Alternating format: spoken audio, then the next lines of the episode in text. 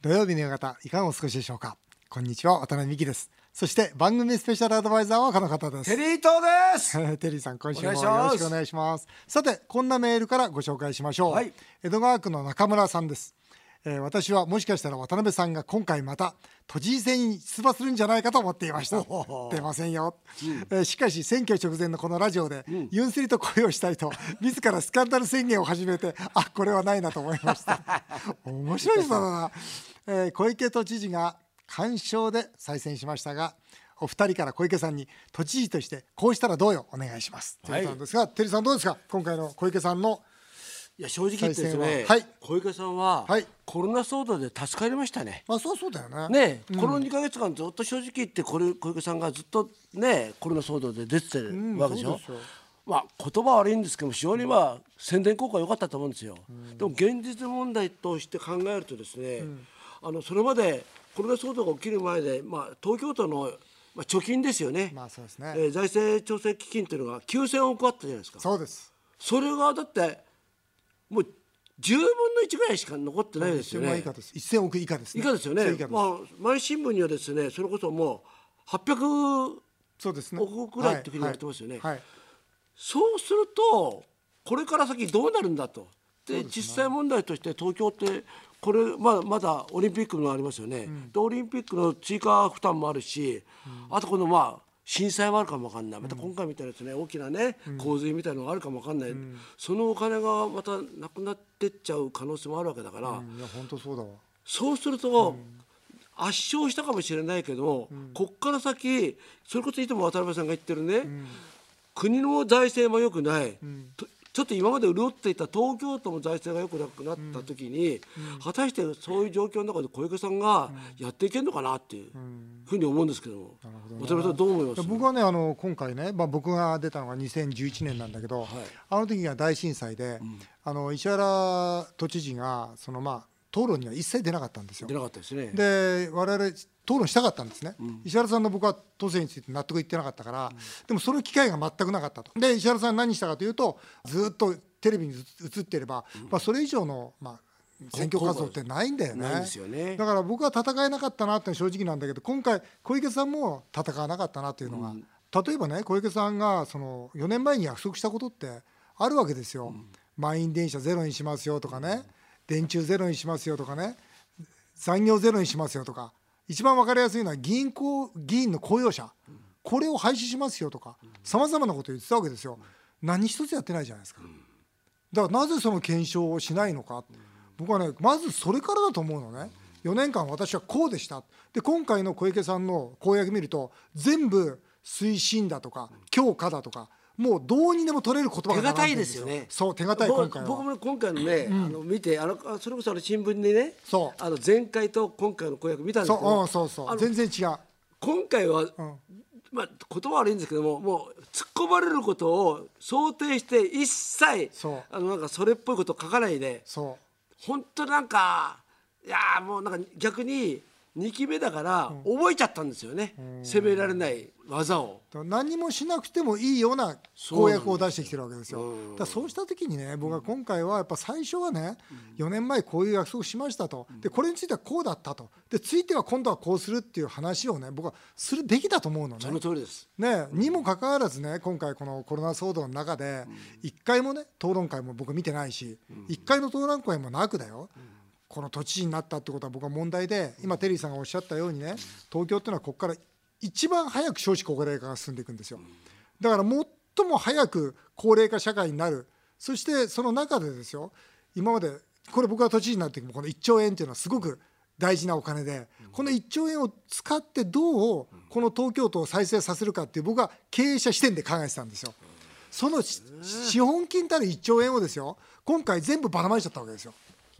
ね。えそれとなおかつ大事なのは本当これから、ね、コロナでも収入が減っていくわけですよ、だから会社に例えたら、その手元資金の一番大事な資本金はまだあると、だから次にこれで勝負かけていかなきゃいけないってお金をですよ。今回全部ばらまいちゃったわけですよ。そうなんです。で僕はそれでじゃあこれからどうするのと。税収減りますよ、ね、間違いなくこれから東京都の経営は厳しくなるわけですよ。経済それこそねあ30あ20年2030年まで立ち直らないってふ、言われてますいやよね。もう本当そうですよ。そうするとこれから10年間多分小池さんもやって4年場合によってはね。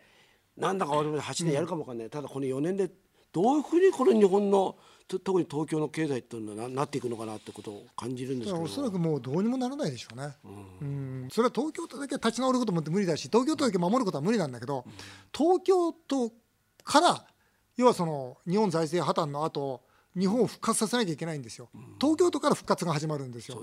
だから僕はそのつもりで、まあ、都知事出たんだけど、まあ、今回のこの、ね、大事な種銭なくしてなおかつこれだけ、まあ、お金ばらまくような政治をしている限りにおいてなおかつ何の約束もしない政治においてはこれはもう都政には期待できないなと。他のね、僕あの候補者の皆さんももう無理でしょ。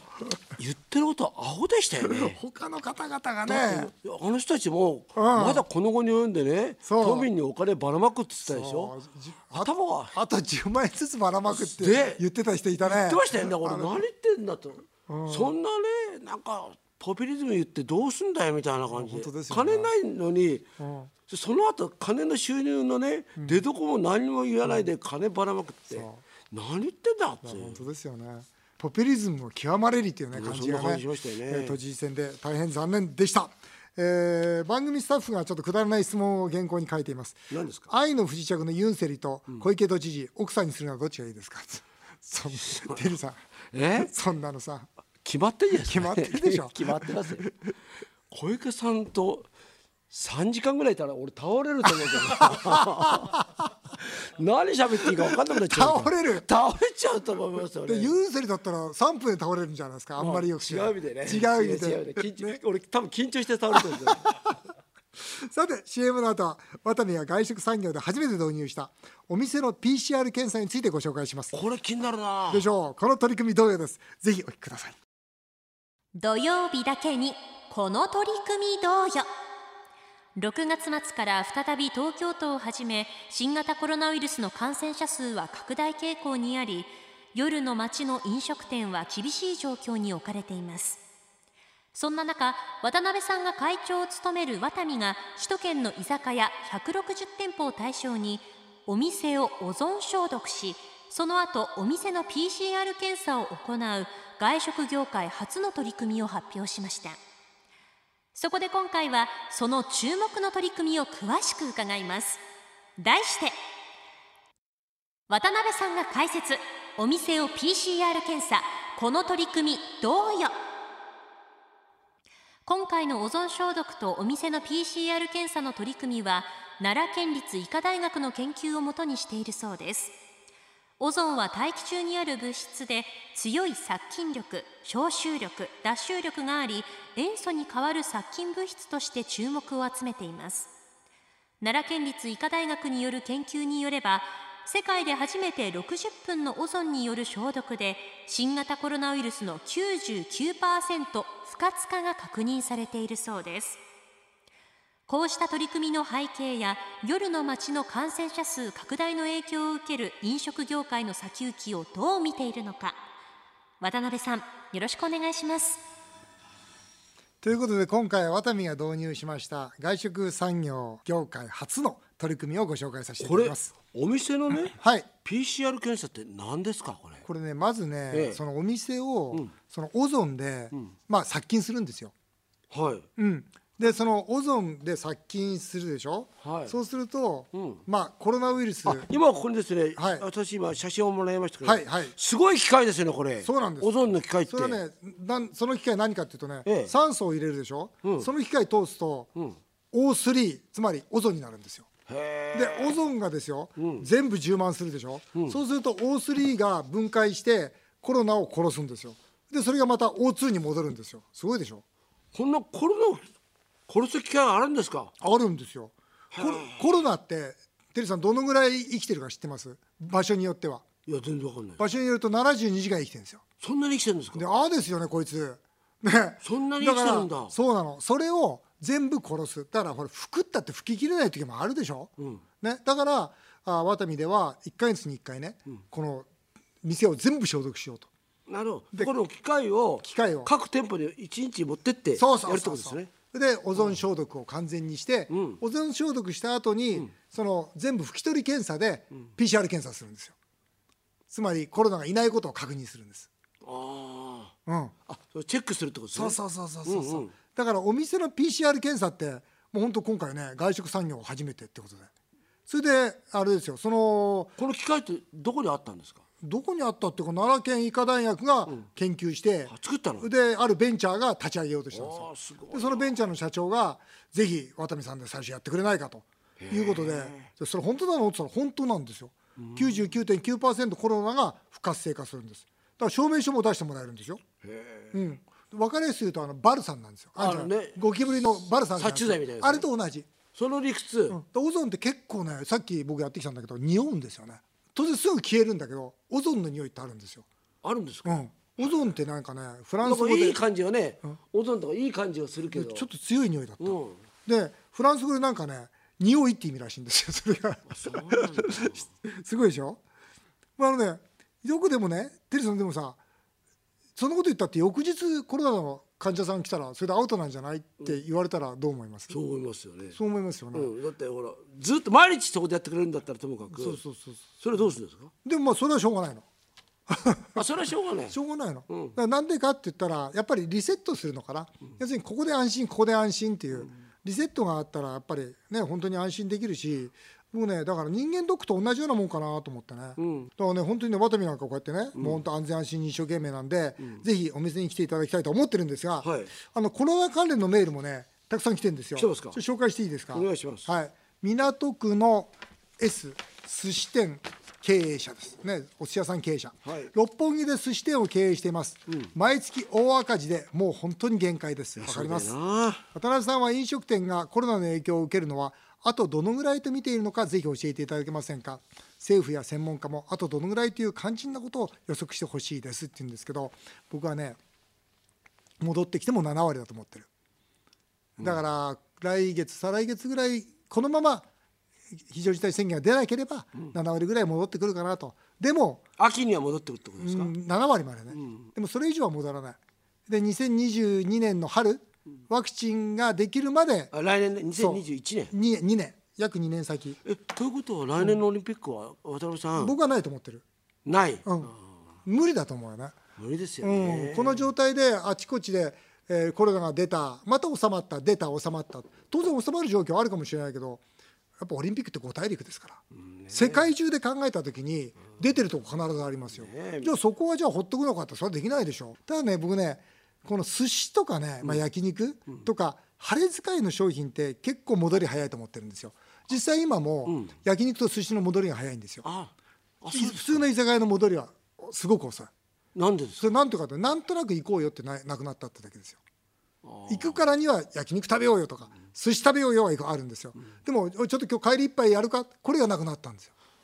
何気ないやつがダメなんだ。そうなんです。だから寿司店経営って書いてありますんで僕はうん寿司店なら頑張ってよって言いたいなうん、墨田区の中華一番さん今度中華料理だ、はい政府の専門家会議が廃止されるそうですが朝日新聞によると次の会議も学者などの現場感覚のない人ばかりでした次の会議は渡辺さんとかうちの商店会の会長とか面白い飲食店経営の専門家の意見も聞いてほしいですこのままでは店が死んでしまいますということでいやその通りですよね、まあ、現場の声聞いてほしいよねこれ渡辺さんなんか呼ばれないんですかこれ呼ばれないいやいやまあだって言えばいいやだって自民党でこうあんだけ好きかって言言ってたでしょ、あいつが民間人として帰ってきたら何言い出すか分からんと。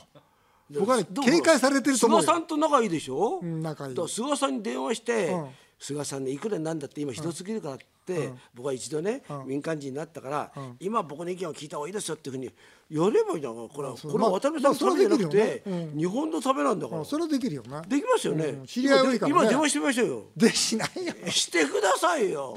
だけどさ僕ねこれあのすごく分かるのはね例えば今回あの外食でも1店舗持ってる人と10店舗持ってる人と100店舗持ってる人って全く被害度が違うんですよ。知ってます？1店舗の人はものすごい恩恵を受けてるんですよ。200万300万もらえるんで。うん。国とか都とか。10店舗の人はやっぱり200万300万だとこれ役に立たないんですよ。うん。だから10店舗ぐらいの方が一番被害を受けてる。一律だから、100店舗に乗ったら当然役に立たないよね、役に立たないけど100店舗クラスになると今度銀行が潰さない。だから10店舗あたりには銀行も融資をしにくいなおかつその均等なその補助金によって一番被害を受けてるんです一よ番大変なんだ。こういうことをねやっぱ現場が分かってないとね政府の人間分かんないんだよ。やっぱ菅さんに電話した方がいいですよ今。今電話してくださいよ。電話しとこうかな、ねはい、国立市の笹島さんです。居酒屋系、はい、居酒屋系いいじゃないですか。私たちからしたら、えー店の家賃も払えないのにオリンピックなんかそんな気分じゃありませんと。わかるね。オリンピックの追加費用より東京都お食事券でも配ってほしいです。国や都の財源を何に使うべきだと思いますか？もう財源ないからな。そうなのよ。そこ財源ないから何に使うっていうか、本当に僕はもう大変だと思いますよ。さっき言ったあの国の高齢化になってまたそう東京都の高齢化とか。少子高齢化でね。あとね今のままだとそれこそね、あの子ど子育てに対するお金も東京都も援助できなくなる。そういうリアルなことの方がやっぱしよくて、やっぱ僕もう一つね、今100万円もらってる方とかいるじゃないですか、結構締めたと思ってる人も中にはいるような気がするんですよ。いる。ね？いる。現実問題として。いる。あのなんかいい思いした時みんな口をつぐんで、だからこれあんまりなんかなんかなもう特にやっぱり小池さんも選挙に受かっちゃったから、もう多分お金もらわなかないですよね。ばらけないし。ももううないもんばらまくお金ないもん。だからねここでねやっぱり僕はね10万円もらったでしょ、あれもらったんじゃないっていうのをみんなに言いたいのね、だから中小企業の経営者としても200万もらったでしょ。もらったんじゃないんですよあれ、将来から借りてるだけなんですよ、だからこれね国民がみんな間違ってんだよね、だからもらったんじゃないんだよと。だから今回もそのねこの笹島さんに言いたいのは何に使うべきかってもう使うべきじゃないと、だけどね本当に困ってる人には渡した方がいいよ、もちろんね。それが政治の役目だから。だけど今回の10万円もそうだし200万もそうだしいらないところに配ってるからね、必要じゃないところにね。僕はねこれは本当にね国を滅ぼすとそう思っています、えー以上今回はワタミが導入したお店を PCR 検査この取り組み同様でした。さあ続いてはメールを紹介させていただきます、はい。えー匿名希望女子大生さん僕来た。私の彼氏は渡辺さんの育文館高校の卒業生おすごいじゃないですか。おう手帳にその日のスケジュールを書き込み計画が大好きな性格でデートの時もやたら予定通り行動します、うん。似てるなやっぱな。人生計画もきっちり立てて5年後に結婚しようと全然ロマンチックじゃないプロポーズをされました。渡辺さんの影響ですか？でさすが卒業生。ねやっぱうちの生徒はやっぱそうであってほしいね。あ そうなの？そうであってほしい。手帳。いやでもいいんじゃないの？計画通り。これはこれでいいんじゃないの？ねえ。だってさ何にも言わない結婚のけの字も言わないでさ、うん。ずるずる付き合ってる方が多いのに、ねえ。5いいんじゃないですか？年後に結婚しよう、うん。まだ大学生でしょ？だから、うん。だからきっとねこの子はね思ってると思うんですよ。社会人になって、でこうやってね生活が組み立てるようになったらさあ結婚しようよと。だから5年後なんだよって。いいじゃないですか。そんなに悪くないよね、ただやっぱこの子にしてみたらほら計画ばっかだからあ僕も時々言われるんだけど、計画ばっかって周り辛いんだよね。つまんないもん。デートでもそうだったの？そうだった。どんなデートしてたの？だからもう決まってんの。30分はランチして どこどこに1時間半食事して。歩いて15分どこ行って。決まってラブホテルなんかどうする行かないもん。の ラブホテルは満室の時は狭い控室じっと待ってる下向いてあ本当に？そうですよ。あ僕はそれ人生で経験ない。満室でそこで優待してくる帰ってくる この気まずさ。すごい。それないんですか？ない。だって計画から外れてるもん。そこでね男はね精神力養っていくんですよ。あそうなんだ。そのなんかわーって「うわーホテルラブホテルだ!」って入ってったんだけどシャッター閉まっててそこで「ああ よし次行くぞ!」ってね。このなんか心を切り替えていくという夢の。ような醍醐味があるんですよ。へえすごいな。でもテリーさんの話はあれだね。じ実体験に基づいてるから説得力あるね。普通ですよこれぐらい。すごい。えー、江東区のじいさん。はい。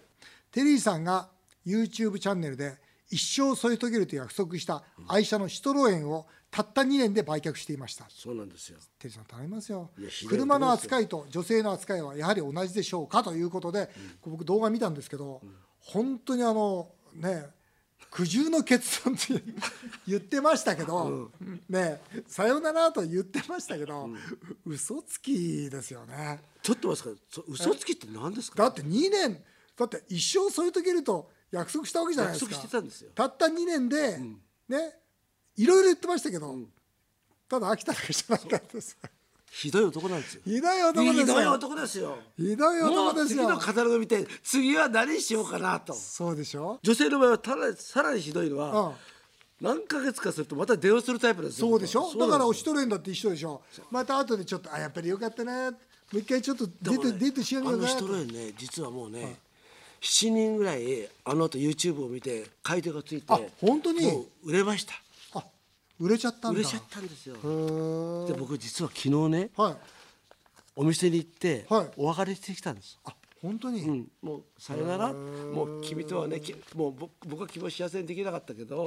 あの幸せになってね。いるよね。そういう人いるよね、うん、まあ、ちょっとなでなでしてお別れしてきました。本当に、あのシトレンって走るんですか？あ最高にいいです。あそうですか。で昨日も話したんですけども、うん。さんと。今まで見たシトレンの中で一番いいと。走りの、まあ、ちょうど仲間がいっぱいいたんですよ、うん。で見たらあこれはオリジナルのラジオがついてるし、中も全然腐ってないし、こんな奇跡的な車だってあそうですか。なんでテリーさん売っちゃうんですかって、大切にされてたんですねテリーさんね。だから僕の前の人は、ん。まあ、ももちろん僕もものすごく大切にしてましたけどね。タイヤも変えてきれいにして、もったいなかったよね、うん。今あるテリーさんたくさん車持ってるうち、今もう幸せにできないなと思ってる車ってどれですか？どうせまたそうやって思ってるんですよ。次次の候補もいるんでしょ？振ろうと思ってる。え？振ろうと思ってる候補いるでしょ？車、えあちょっとあれだよね。ちょっと。ほらね。ねテリーさんの周りの車にはぜひ気をつけていただきたいと思います。えーあっという間にお時間になってしまいました。以上メール紹介でした。テリーとさんまた来週もよろしくお願いいたします日本放送渡辺美希5年後の夢を語ろう。この番組ではリスナーの皆さんのメールをお待ちしております。メールアドレスは夢 5-1242.com 夢 5-1242.com メールを読まれた方の中から毎週1名の方にテリーと大社長のお店唐揚げの天才をはじめ全国のワタミグループで使える5000円のお食事券をプレゼントします。今週のお食事券当選者はこの方です。古徳のじいさんおめでとうございます。お送りしてきました。日本放送渡辺美希5年後の夢を語ろう。また来週のこのお時間にお会いしましょう。お相手は渡辺美希でした。あなたの夢が叶いますように。